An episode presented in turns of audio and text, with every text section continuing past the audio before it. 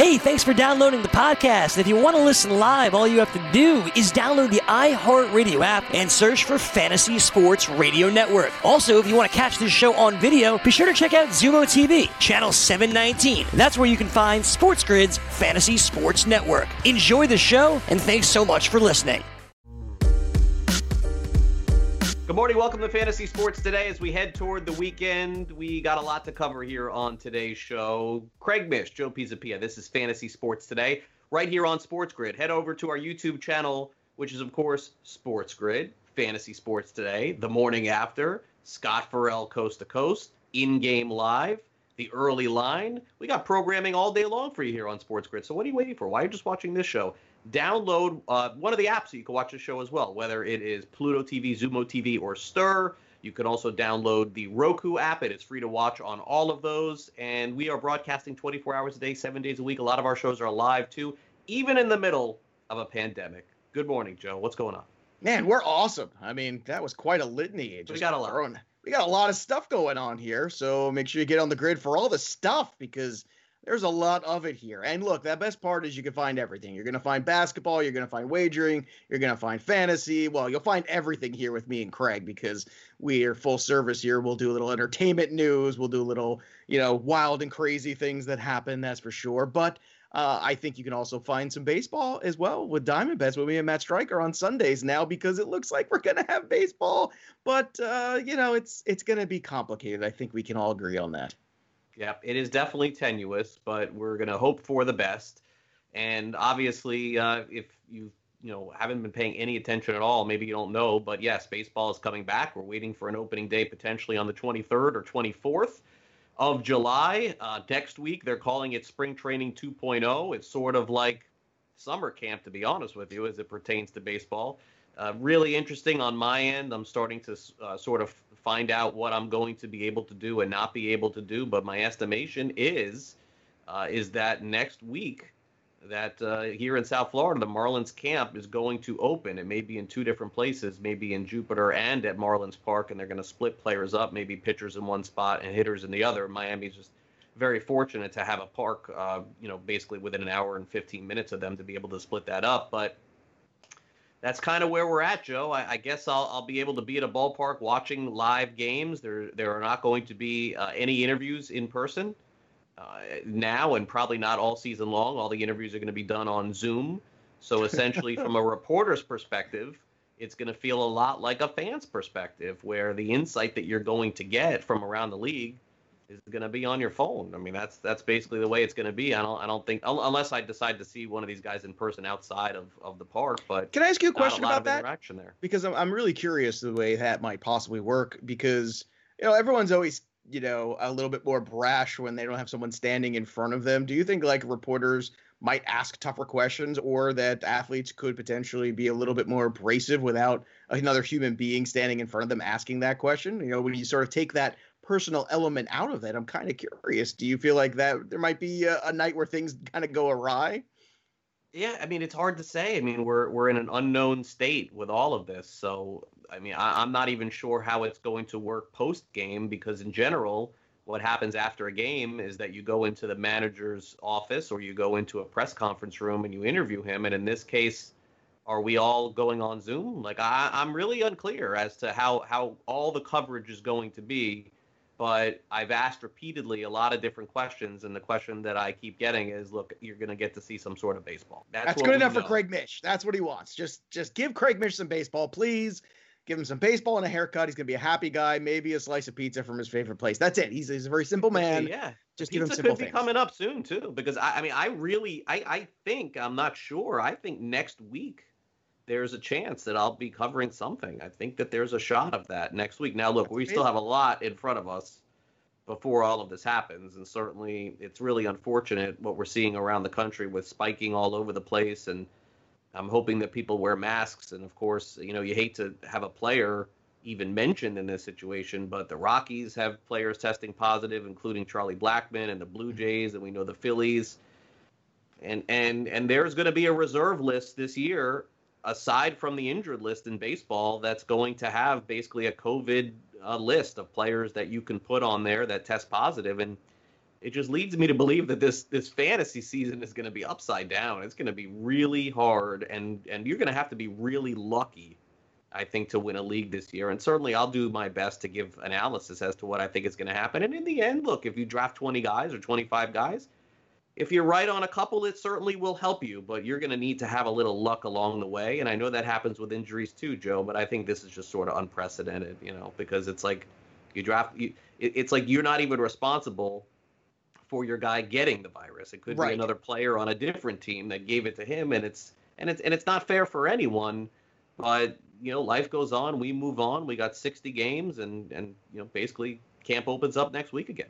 Well, I think you've already seen uh, NFBC came out with an email just yesterday about how they're going to I don't know if you saw it or not, but basically, you know, the higher stakes leagues and and the adjustments they're making. So they're being proactive. I think a lot of the host sites, you know, out there where people play leagues need to add some sort of coronavirus list eligibility thing that's not the IL because I feel like it's a different thing and I think we should treat it differently. It's not a guy getting hurt playing the game, it's a guy getting hurt through possibly no fault of his own being out. I think we need to make adjustments because it could be a rampant thing. It could affect teams enormously and you want everyone to have uh, possibilities. I, I also don't know what's going to do to eligibility of players do. Like, how many games is somebody going to qualify? Because it's only 60 games you're playing all together. So, should we be scaling back eligibility? There's a lot of questions here. We are going to get the DH. We are going to get a trade deadline. Uh, that's going to be in August, as uh, Craig mentioned yesterday on the show. Uh, but I think there's got to be some sort of an active list that you add to your fantasy leagues or that fantasy league host sites need to react to this properly. And I'm continuing to work through this in my leagues too. I'm, I'm trying to figure out what to do and how to do it. Uh, I think I'm basically going to land on a situation where in my home league, my head to head points all play keeper uh, league where you have escalators. I think I'm going to let everybody play it out, but we're going to take all the money, roll it over to next year. I think whoever wins this year, maybe next year gets their uh, their buy-in, you know, sent back to them as a freebie. I think that's kind of a fun thing. Let's let's play it out for fun and let's not have our contracts escalate on players. You keep your five players, whoever you want, and we redraft next year. Uh, I've also heard some people say that they are basically in keeper and dynasty leagues, getting all the people together and just freezing the dynasty league and playing a fun redraft league just because they want to play. I don't think that's a bad idea either, Craig. Do you? I, I, think any any idea is good, with the exception of forcing people to keep their teams. That in, in any situation outside of the dynasty format. That is ridiculous, uh, in my opinion. And well, we're keeping our of... teams in LABR and tout. well, it's re- it, and it's and listen, if this is what they want to do, then fine. But it is ridiculous, and it proves nothing at the end of the season. In fact, it proves less. I mean, people are going to be putting an asterisk by the World Series champion. You can throw two asterisks by the fantasy champions for 2020. Well, it's just so so much has changed. These organizations, you know, and these these expert leagues as they are referred to, do you believe they've missed the boat here to kind of get everybody excited again and, and start running these drafts? Because no, because I think that they're going to realize that they are missing the boat and they're going to redo them. You really so? So you think this? You know, the emails are starting to fly around. You think? Well, I wouldn't buy it yet. I wouldn't buy it yet. Now, look, the, the we're gonna we're gonna have a little debate about this and play both sides of the reasonings for and against it. And and I think that and erring on the side of caution with the possibility of this being shut down, if that's the excuse that they want to use to not redo it, to say, hey, look, what if we redo this and we get shut down again? You know, that's part of the fair conversation that's involved in this. But you can't simply tell me that you're calling yourself an expert league and you're flipping a coin and handing out a champion based on luck, because that's what 2020 is at this point. Nobody knew the DH was in in play. I mean, somebody's benefiting from that. Right. I mean, uh, nobody nobody knew that. well, that's the number one thing. I think th- I think you nailed it. That that's first and foremost because there's a dynamic now where all of a sudden there's going to be you know you got a, you got a bump. You got a bump. Wow. I mean, there's going to be leagues where you had three guys you took in the NL that ended up being DHs, and you got yourself counting stats of an extra 40, 50 home right. runs on luck. I mean, come on. I mean, it's just. And, and, on top of that, there's other issues, and certainly injuries are part of the game. But is, is a guy is the best player in baseball, number one pick overall, in Mike Trout? After two or three days going to you know say oh my gosh you know we're out of it anyway. I'm having a baby. And he is steadfast on being gone for that. Maybe he doesn't come back. Like come on. Like it, it has to be redone. We have to get more information out of spring training 2.0 or summer camp 2.0 that they're going to have. and, and when is the hiking and the kayaking that you're going to go on with the marlins? Is that soon. happening? I just yeah. want you to make me a nice basket for the table, please. So at some point in time, you know, mid July, when you have it done, just send it over to me in the mail, and I'll put it out there for you know for the fall. It'll be nice little. I'll put some pumpkin things I'll, in and stuff I'll like that. I'll send you over some strawberries. For yeah. Oh, you know, some iguanas. Oh yeah, yeah, dead iguanas. That's that's what I want. There's a there's a smile Amazon box waiting for me with my name on it from Craig. It's We'll- uh, it's a dead iguana in there. Have that. Um, so you know, so again, we'll follow baseball, but look, the one thing that needs to be said, and I'm super excited to be able to cover it again. And who knows how far this is even going to go? It'll go a week, two weeks, a month, two months. Maybe we'll get to finish it. But when you look at what happened with golf yesterday, and all of these players uh, pulling out and testing positive, and it's golf. I mean, you have to understand that anything is possible. But from a conceptual point of view, we do have the sport coming back a little bit later on in the show. John Sheeran from the FanDuel Sportsbook is going to talk about some of the offerings that they're going to be having over the next month or two. So that's very exciting, of course, for us.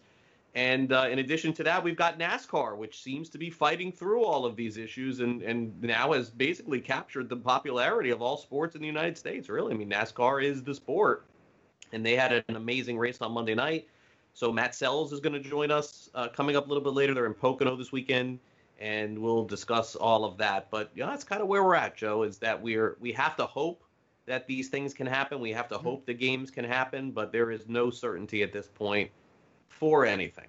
Especially in tech in Texas, where this where this moron says that he's welcoming the fans in. I mean, it's like we can't, we can't even get the players to not test Oh. positive. And you want the fans there right now? You know, talk to me in September after two months of this, maybe.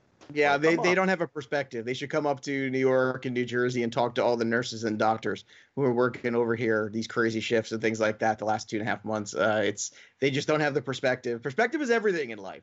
And last night our perspective kind of changed. You know, we got baseball back, and then almost right after we heard the Charlie Blackmon news, so it was like, yeah, oh, and that's difficult. It's difficult to deal with. But on a lighter note, uh, I actually got to talk uh, yesterday with a friend of mine who was uh, two years ago the winner of Scott Fishbowl, and it turns out he was the guy that leaked the video of Dallas Goedert getting, uh, you know, what in the face in the bar. Uh, turns out it was a friend of his that had the video, and he was able to leak it on his Twitter. And uh, did you know that the man who hit Dallas Goedert was indeed a, a Florida man? I thought you'd enjoy that. Was it? Oh, I know. I didn't know that. He was indeed. So Florida man had it. strikes again. Even in a pandemic, we've always got a Florida man story here on Fantasy Sports today, and I love that. And I had as soon as I heard it last night, I was finishing up a podcast with him, and he told me, and I said, "Look at that! I can't wait to tell Craig tomorrow." Florida So right? there's a little glimmer of of sunshine there in your rainy cloud potentially of uh, of COVID nineteen. Look at that, Florida man can't be beat. Florida Can't man take is back. I- I'm waiting for Florida man stories. Yesterday was 100 degrees in South Florida, the hottest day on record here. So, anyway, coming up next is time for this day in fantasy sports history and our fantasy sports birthdays. We got Matt Sells on NASCAR, John Sheeran from the FanDuel Sportsbook, and Craig and Joe here with you until one o'clock Eastern. And we're back on Fantasy Sports today in just two minutes. Don't go away.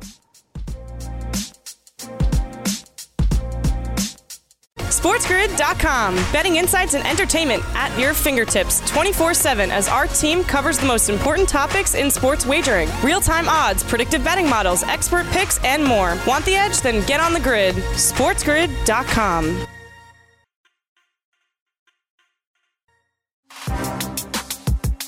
Welcome back. It's Fantasy Sports Today. Craig Mish and Joe Pisapia. We're closing out the month of June in style.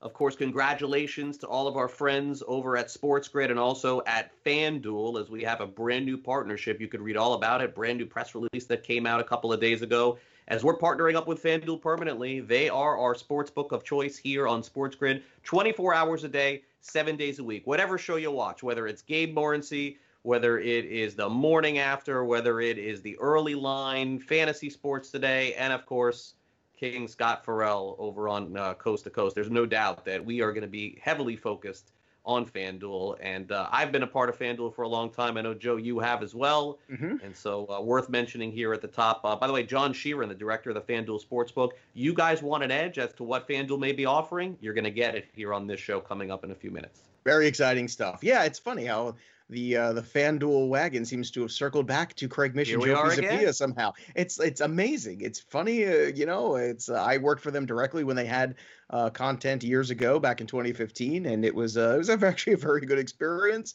And I'm looking forward to working with everybody over there again. I know it's a new regime, but uh, I've always thought the uh, the platform was outstanding, and uh, I'm looking forward to seeing DFS baseball because I tell you, Craig, that's the baseball I want to get into. That's the baseball with no commitment I could just go in there. That's the day. Those are the players. This is how I feel. I know everybody's healthy, at least for that moment, right up until the first pitch. And then we're okay with that. It's the season long baseball where, and you know what? Maybe this is going to turn the tide too, or more people who never played DFS baseball before, but once their, their baseball fantasy fix, they're going to start looking for it on places like FanDuel. And I think they're going to find it and I think they're going to like it. All right, so let's get started this day in fantasy sports history for the 25th of June, 2020. We'll start in 1997, a transcendent pick in the history of the NBA. You have Tim Duncan, the first overall pick by the San Antonio Spurs. You may wonder, wait a second, how in the world did the Spurs get Duncan if they had Robinson and Sean Elliott and all these great players in the 90s? Well, they were all hurt for a year. Mm. That's what happened. They all of them missed the whole year and tanking began with the San Antonio Spurs in 1996. This was the first edition of tanking in sports, and it played out perfectly. They get Duncan, they they win six NBA championships or four or whatever the number was, yeah. and uh, Duncan becomes a Hall of Famer, one of the quietest players and Hall of Famers that we've ever seen, but certainly uh, one of the best to ever play the game. yeah, I was a huge fan, still am of Tim Duncan. Like this is just, I don't know, this is kind of what you want your kid to grow up like. Just a really solid class person who is really except good at what for, they except do. for the fouls, that was the one thing that was really annoying with him. Uh, that's fair enough. Every fair time enough. he got fouled, he was like, well, but I feel every like time. It's kind of like the Brady thing too. Everybody touches Brady, he freaks out. You know that the great ones like are looking for calls. Maybe with that, but beyond that, he was one of the greatest players that we've ever seen. Yeah, just a class act and a class player and a, an incredible talent too. And maybe maybe he doesn't get nearly the credit he should when we talk about the all-time legendary players because he was a little bit on the quieter side. Like he didn't stir up controversy. There wasn't a you know a Michael Jordan scandal with the gambling. There wasn't a Dennis Rodman scandal with his his craziness wearing you know uh, wedding dresses and signing books and all kinds of things and dating Madonna. Like he was just uh, yep, I'm just gonna go to work and play basketball and win championships, and I think that's pretty cool. And uh, it's kind of like in that Barry Sanders mold too, like the guys who just kind of went about their business. You know, unfortunately for Barry, he didn't win as many titles there as Tim Duncan right. or any. But like, I, I, love those kind of players, and I think we should celebrate them too because there's something about the blue collar superstar that I think we could uh, we could stand to have a little bit more of nowadays. yeah. yeah.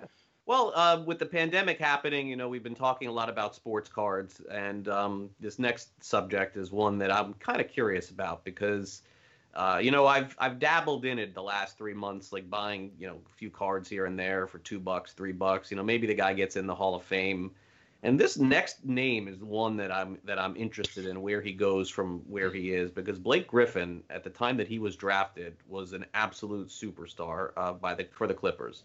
Uh, first overall pick in the draft. It looked like six years in that this guy was a surefire, bona fide Hall of Famer. And you know what? I mean, maybe he still is. I don't know, but he's got to come back and play. And I know he's had all kinds of uh, injury history, and, and now he's trying to make it with the uh, with the Pistons. But uh, you know, I think the Clippers would look back on this pick and say it was a huge success. They didn't win a lot with him, but it wasn't necessarily his fault but I did not think that the that the uh, career trajectory would be what it is right now, and he's sort of teetering on you know trying to fix himself up here.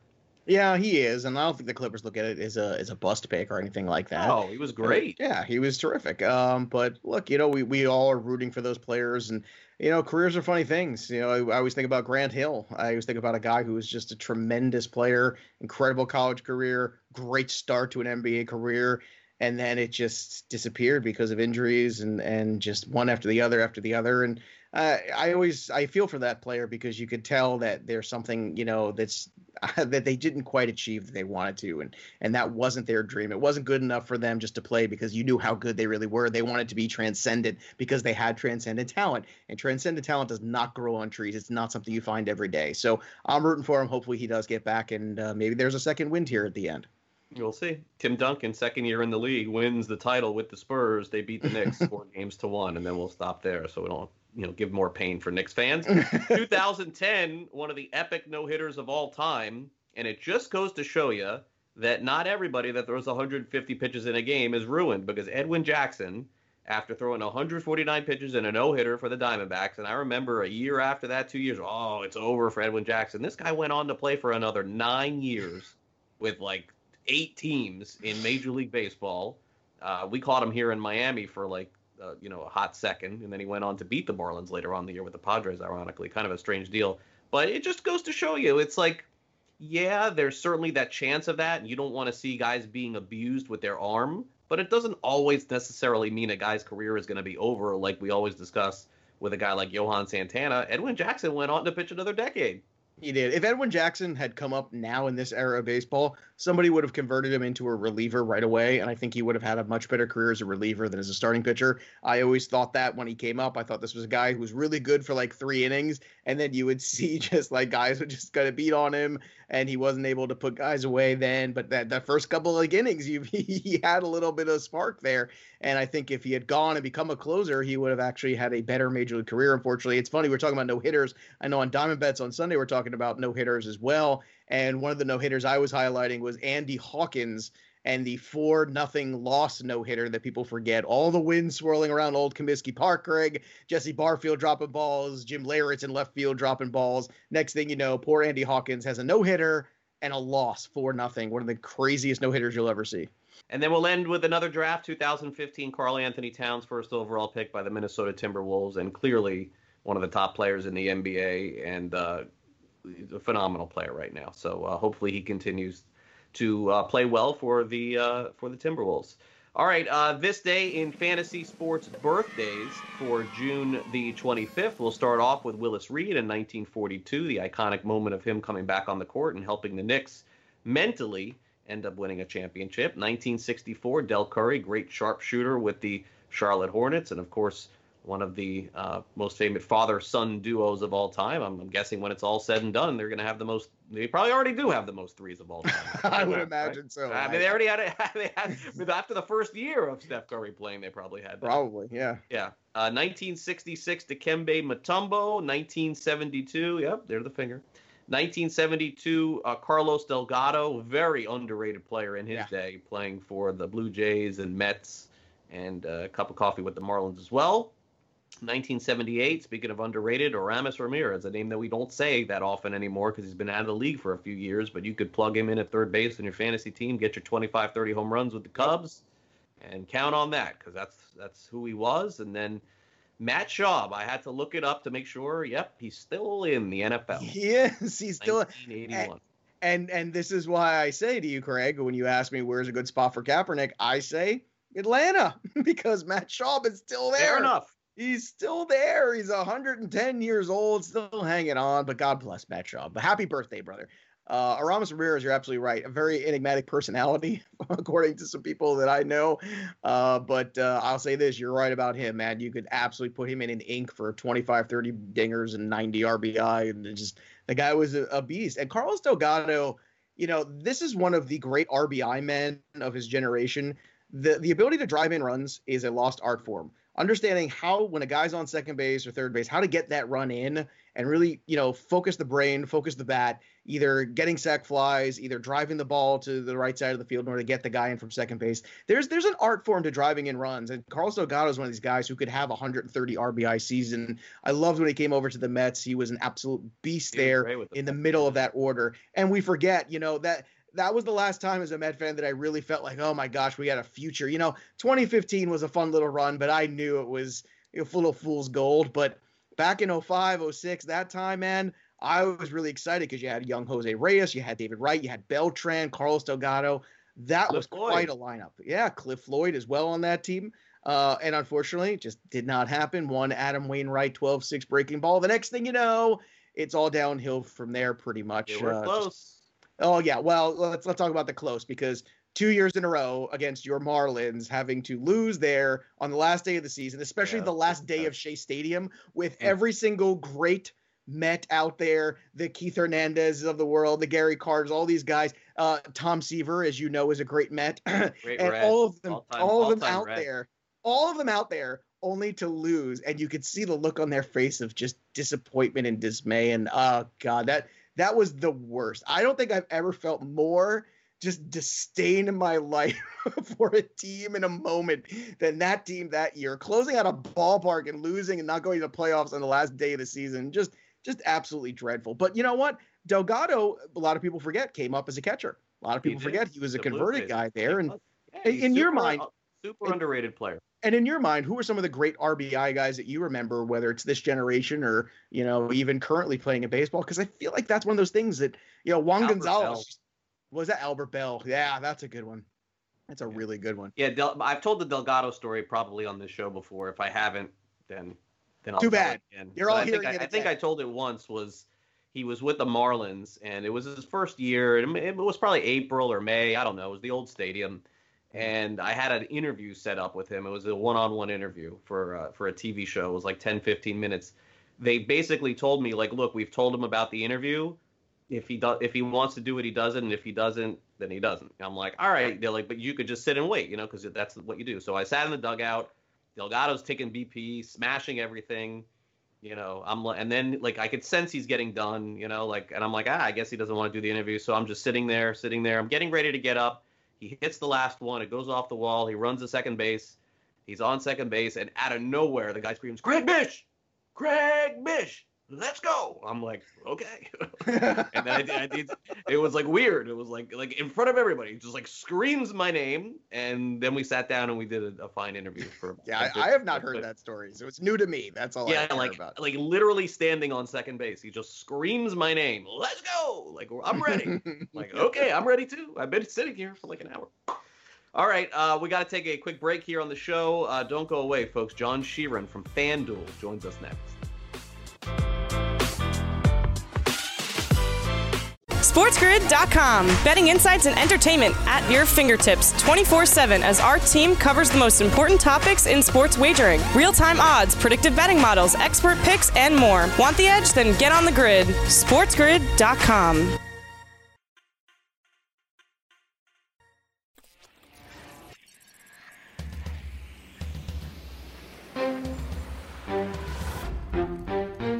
This is Sports Grid. Get on the grid.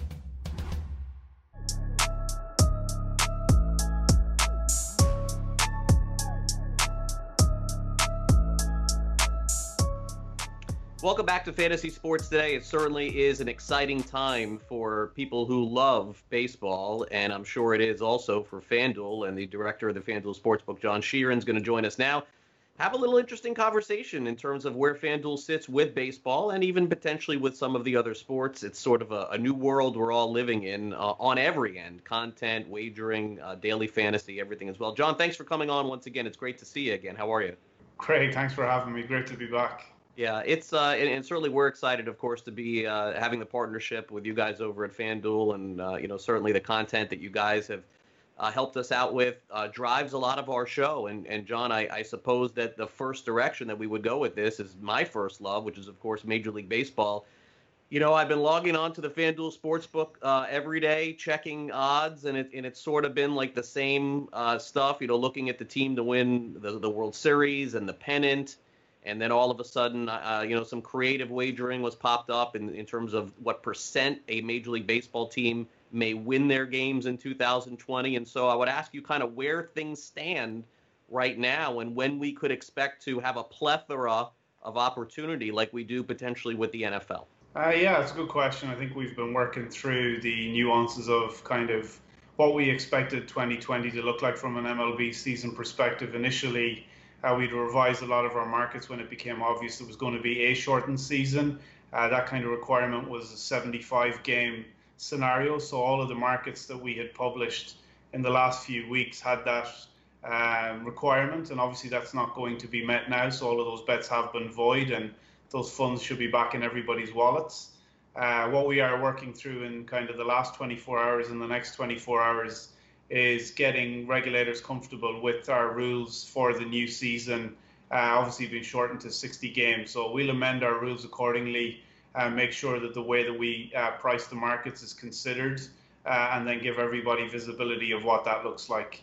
Uh, off the top of my head, we're expecting something in the region of 58, 59 of the 60 games uh, okay. to be played for the bets to be action uh, on the regular season, and a lot of the player markets around home runs and strikeouts. We manage them carefully on a game-to-game basis if we do think that there's a risk of a resurgence in lockdown and, and potential for that to be shortened. But what we're looking at right now is about a 50% uh, requirement for those bets to be action as well. We will try and you know rule in the customer's favor, Craig, everywhere we can. We sure. try to be fair to everybody, and particularly in a world where the landscape can change so quickly. Uh, but we expect to be able to build all of those markets out once we get those rules updated and get regulators sign off. So expect that kind of the end of this week, early next week, hopefully.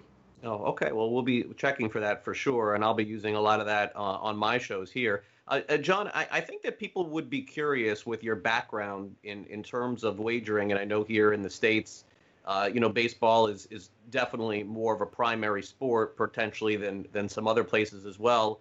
And, and I know this is sort of a, also a new world for FanDuel now being legal in so many different places. It may not be the easiest question to answer, but uh, are there a lot of betting enthusiasts for baseball? Do you see? Did you see last year? Uh, an uptick in daily and people logging on. Do you think that this year there will be a lot of interest? Is that the sort of uh, thing that you would expect for 2020?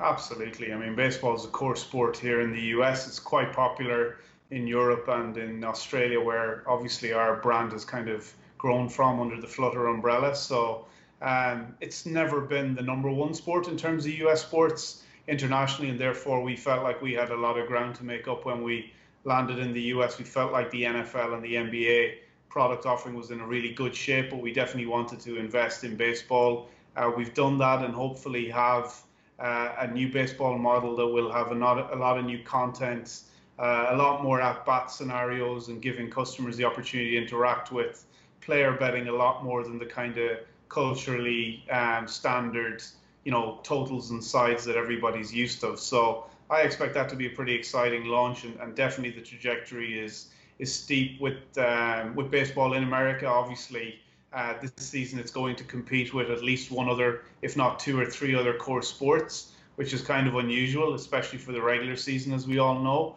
Uh, so I think that's a new challenge for baseball, but I don't see baseball fans going too far away, Craig. Yeah, and, and, and the creativity that you guys have is tremendous, and I'm seeing a lot of that uh, in pro football, and, and certainly when you were on the show a couple of weeks ago, we talked about some of the other sports and the transparency of it, saying, hey, look, I mean, we're trying to keep content active. We're you know, we're t- not talking about people max betting out on ping pong and things of that nature. It's just we're trying to engage people who like to wager on sports. And so you mentioned some of the potential pitfalls with baseball, and certainly uh, we know that you know players are going to test positive. There are going to be issues with that, and, and you guys, as, as you mentioned, 75 game season is out, so you're already having to refund there. Um, you know, just kind of off the beaten path here, John. I know golf uh, over the last 24 to 48 hours is sort of seeing something that a lot of people are predicting will happen with some of the other sports, where we've had uh, essentially, it feels like 30 or 40 percent of the top players in the field are pulling out either over worries or testing positive for uh, the coronavirus. So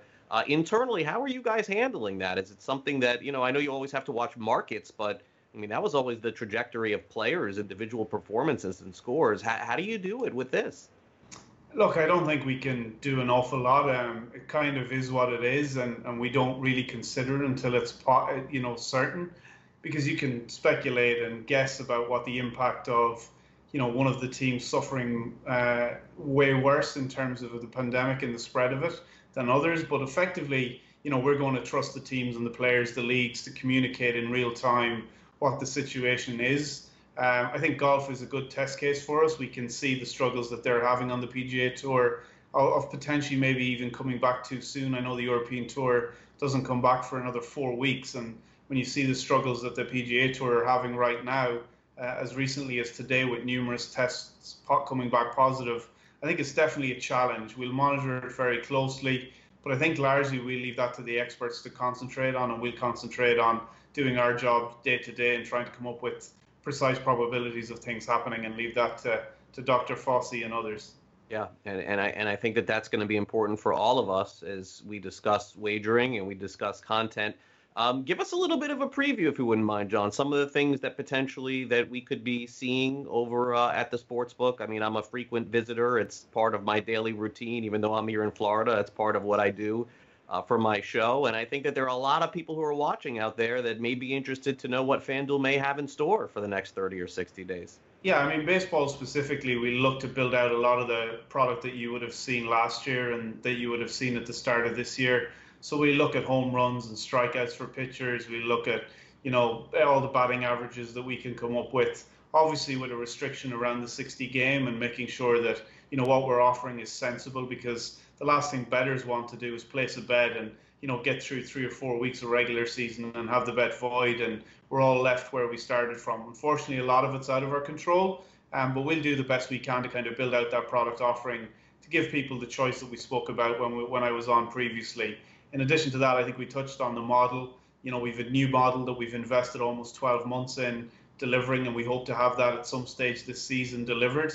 And again, that will really center around uh, things like at bats, as I said earlier. So individual plays in baseball on a play-by-play basis where we can, where we've time, and I think they're they're going to be super exciting. I think bettors will be excited to see that differentiator differentiator that we hope to deliver before anybody else. Is that um, specifically as it pertains to that? Is that like what we would call like a pitch by pitch? Yeah. Where, yeah, where we're waiting. I mean, I, I know that that's something that we've talked about.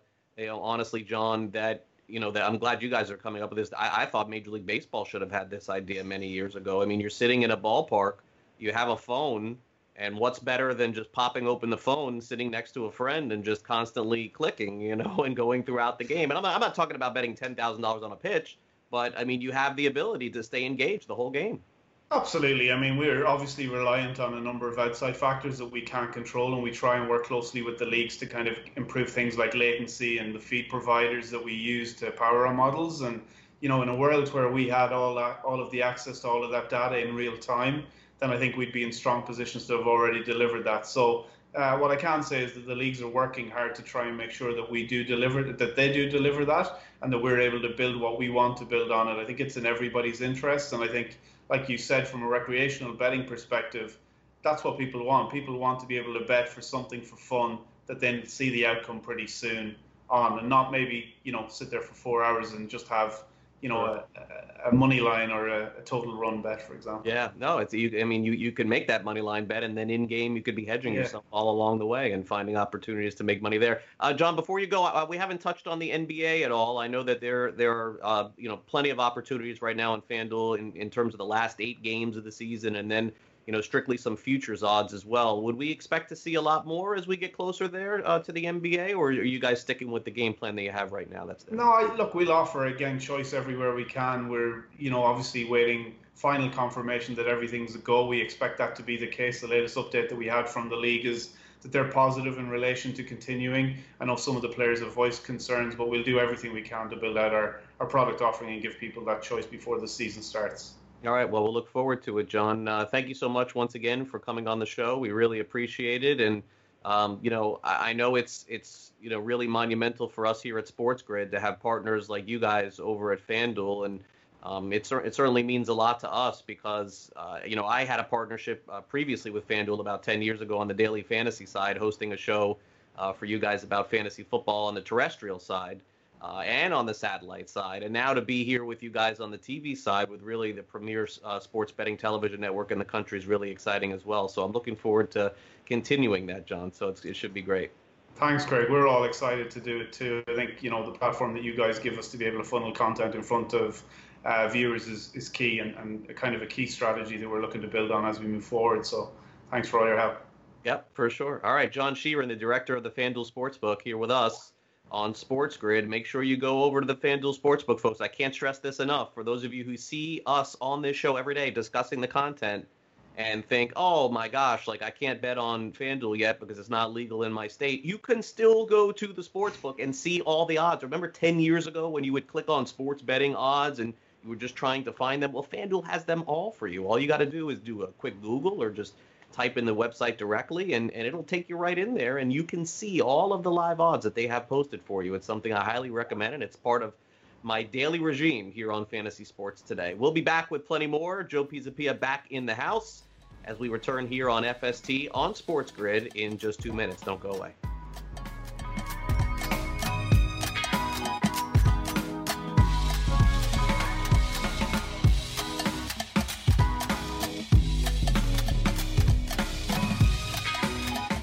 SportsGrid.com. Betting insights and entertainment at your fingertips 24 7 as our team covers the most important topics in sports wagering real time odds, predictive betting models, expert picks, and more. Want the edge? Then get on the grid. SportsGrid.com.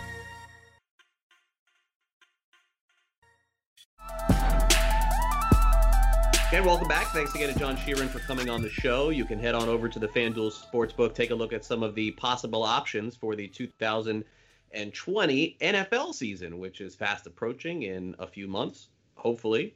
And one of the things that we've been discussing here on the show are the possibility of some teams making the NFL playoffs. If you go back and watch all of our shows during the week on our YouTube channel and subscribe to the YouTube channel, you can see us on demand talk about the Detroit Lions and Green Bay Packers and some of the other teams in the NFL. We're sort of focusing on on really value bets here with the 2020 season, and meaning we're not really going to do the Baltimore Ravens with a you know minus 400 to make the playoffs or plus 800 to not, because we all understand at this point that's the general consensus, and we're not really educating you at all by telling you to do one thing or the other, because we would be guessing that something either really crazy would have to happen for them not to make it, and it's not really a good bet to lay minus 400 to win $100 on a team just to make the playoffs. Find yourself some better options if that is the case. So the two teams that we're going to talk about today, ironically, are two teams that are uh, focused in on the Hard Knock show that are coming up, and so why not pair them together for today's show as well? And we start off with the Los Angeles Chargers, and here are their odds on the FanDuel Sportsbook as it stands right now. The yes is plus 148. So to dive into this a little bit more carefully, so those of you who don't understand, here's how it works if you go to the FanDuel Sportsbook and you bet $100 on the Chargers to make the playoffs and they make it, you win $148. That's why the line is plus 148. I hate when people just simply give out the lines and make the assumption that everybody knows what they're talking about. I don't care if it's sports grid or if it's life or anything else. A lot of you don't understand, and I want to give you a full explanation. So I'm sorry if you do understand and you're like, why you're wasting your time. This is something that I like to do because it's very frequently that I talk to people that have watched the show for the first time and they say, Craig, I'm not into sports betting at all but I like your banter. I like the fact that you and Joe go back and forth on the show. And so, for those of you who don't know, I'm educating you here as well. Plus 148 on the yes. Now, the no is minus 182, so you're risking $182 to win 100.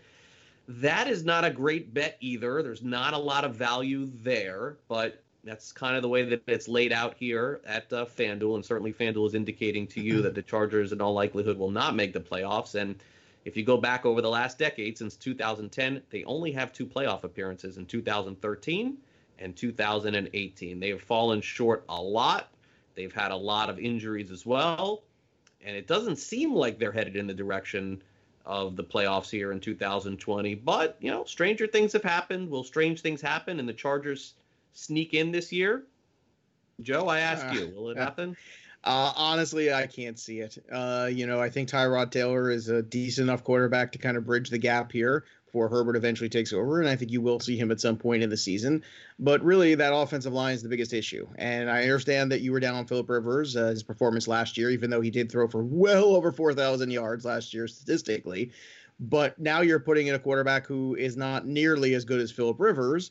And now you're asking him to play in front of a line that has gotten more quantity, but not necessarily more quality on the offensive line front. So they're trying to throw a lot of things out there and seeing what sticks. And whenever you have a lot of new personnel on offensive line too, that's not always the best thing. It takes a while for those guys to gel.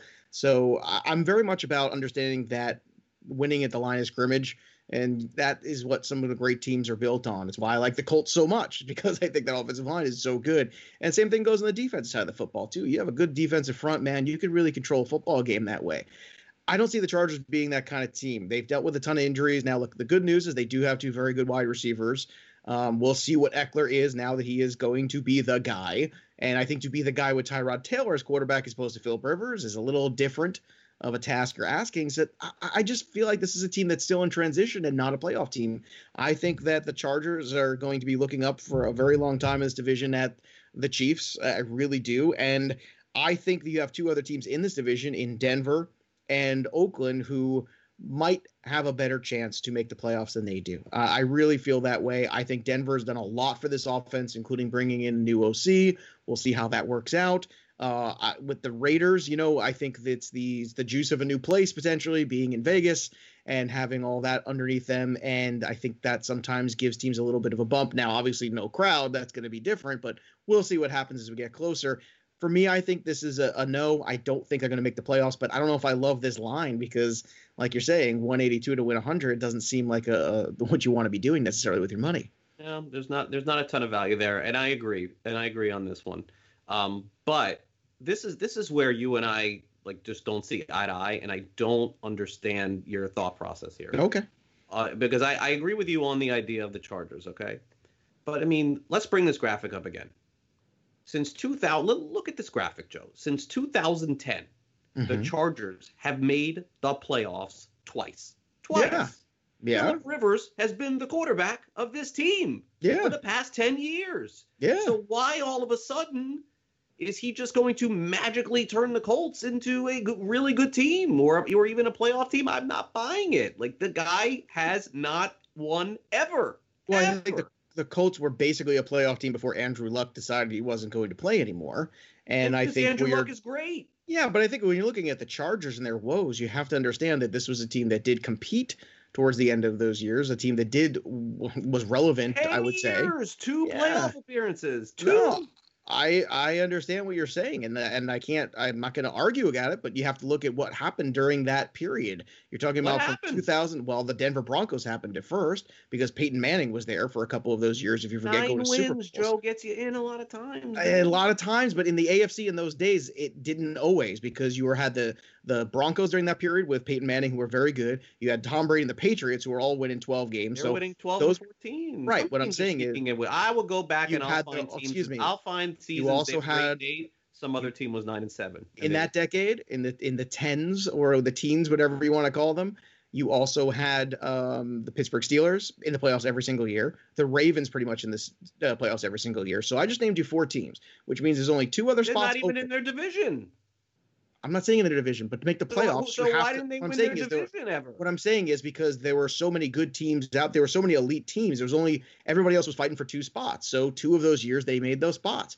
I'm just saying. It's not that I say the Chargers are a great team. That Philip Rivers is one of the greatest quarterbacks of all time. But from a fantasy perspective, it's foolish not to look at the 40, 4,500, 4,600, 4,300 yards. Every year he's throwing 25 plus touchdowns. Every year he's throwing for over 4,000 yards. Derek Carr doesn't even have a 4,000 yard season to his name. And people wanted to anoint him a couple years ago. It's crazy. So what I'm saying is about Philip Rivers is you're dropping him to a team with a good offense, a, a good offensive line, a good defense, and I just think they have the potential, especially in a soft division, to be good. Because we just talked about the division yesterday. I think that's not a very good division. The the Houston Texans are a mess. They'll be eight and eight, just like they've been. All right, well we'll find out. We'll find out. But I'll, I'll tell you what. If you think that this Charger team can win eight games, I think you're nuts, especially without Philip Rivers. I do not think that's happening. Not even I close. think, that- I think they may be better without him well, I guess we'll find out, my friend. What makes you think they'll be better without them? because I don't think he's very good. Okay, fair enough. I mean, I, I mean, all I'm looking at is the numbers from last year. I think at once upon a time he was a, a, a great quarterback in the NFL, and I'll agree that he's had some bad luck along the way. But you named me all of the teams that he didn't even have to face off with all the time. Like, I mean, Denver a couple times, sure, but well, what I'm saying is good. Denver owned that division. but they haven't been good in five years years. at least. Right. And and right after Denver owned that division, who owned that division? The Chiefs have owned that division for the last four years. Well, Even why not the Smith. Chargers? Why not the Chargers then? Why? Why not the Chargers? Let's see. Melvin Gordon got hurt every year at the end of the year whenever they were pushing That's for the true. What do you mean that's not? You want me to pull that up? Because I will, and then I don't want to like throw it in your face, but it's true. Believe me, I have enough Melvin Gordon shares and trademarks on my back from ownership uh, roster percentages of him uh, of of games where he was really good, and all of a sudden he doesn't play in the playoffs. You can go back, in fact, just a couple years ago to when that happened. So it's not like it doesn't happen. Melvin Gordon's missed significant chunks in the season before, unfortunately, but it's true. And also the defense hasn't been very good. So the offense has carried that team, but the defense of the Chargers is not very good. for this guy. and you're making too many excuses why he can't be good. I think you're just being too negative on The him. But reason why he can't be good is because he wasn't good last year. Why? That's all I need. What do I need more than that? I don't know. I'm going to look here. off Let's last see. year, the Hmm. most recent year for a 42 year old quarterback. I don't know. What- what else was 2018, 4,300 yards, 32 touchdowns, 12 picks. That's a pretty good year from a quarterback. 2017, 4,500 yards, last 28 year? touchdowns, 10. Last year it was down, but he still threw for 4,600 yards that year. So did Winston. Oh, stop. Winston threw for 30 picks. He threw for 20. I Oh. understand it was a down year. I get it. And, Like, I and- understand. and it's coming again.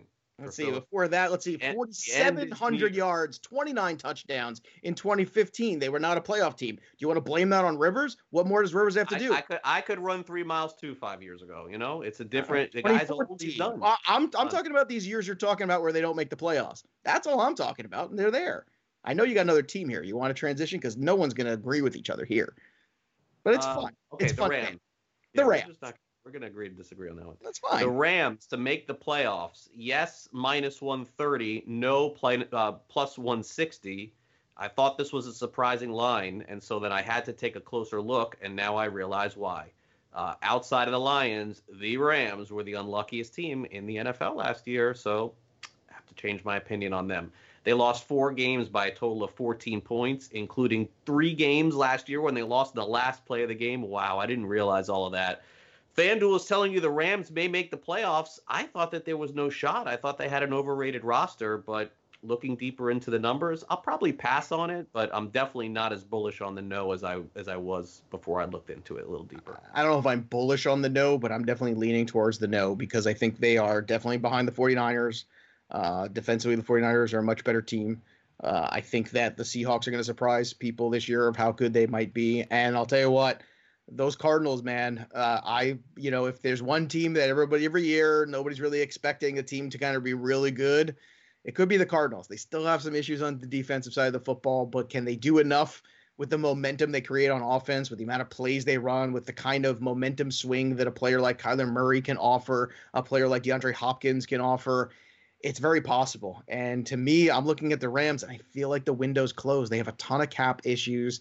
You look at the roster, it's top heavy. You got stars like Aaron Donald, you got a lot of money tied in Goff, and then you have a lot of question marks. You have a whole lot of question marks. Is Cam Akers going to step forward and be that running back? Is it going to be Henderson? Is it going to be a committee? Uh, there- there's a lot of things undefined about the Rams. And when you look at the roster, it is I don't want to say stars and scrubs, but stars and scrubs. And I think that is an issue in the NFL because when you have an injury to a star, all of a sudden, basically, it shines a light on who's left. And it's not always a good thing depending on how the team is constructed. I give them credit. They tried everything they could. They've made trades. They've been aggressive in the draft. They've done everything to try to win now. But I think, like some other teams, sometimes that window closes. And once it closes, kind of like uh, you saw with the uh, Jacksonville Jaguars a few years ago, that window was there and then it shut. And they've been kind of treading water ever since. I'm a little bit worried the same things happened there for the Rams. I'm a no. Plus 160, eh, it's not awful, but uh, I just think that they are the fourth best team potentially in this division. I think they go finish last. Yeah, I mean, the yes is minus 130, and FanDuel's not giving away money. So um, I'm just going to pass on it and say that um, I'm not really sure that I have a good feeling on them like I did before I looked at the odds and looking a little bit deeper. All right, uh, coming up next, I, I don't think there's any question that a lot of people are really into NASCAR at this point. We had a great race on Monday night. What's coming up this weekend? Matt Selz will join us from Fantasy Alarm coming up after the break.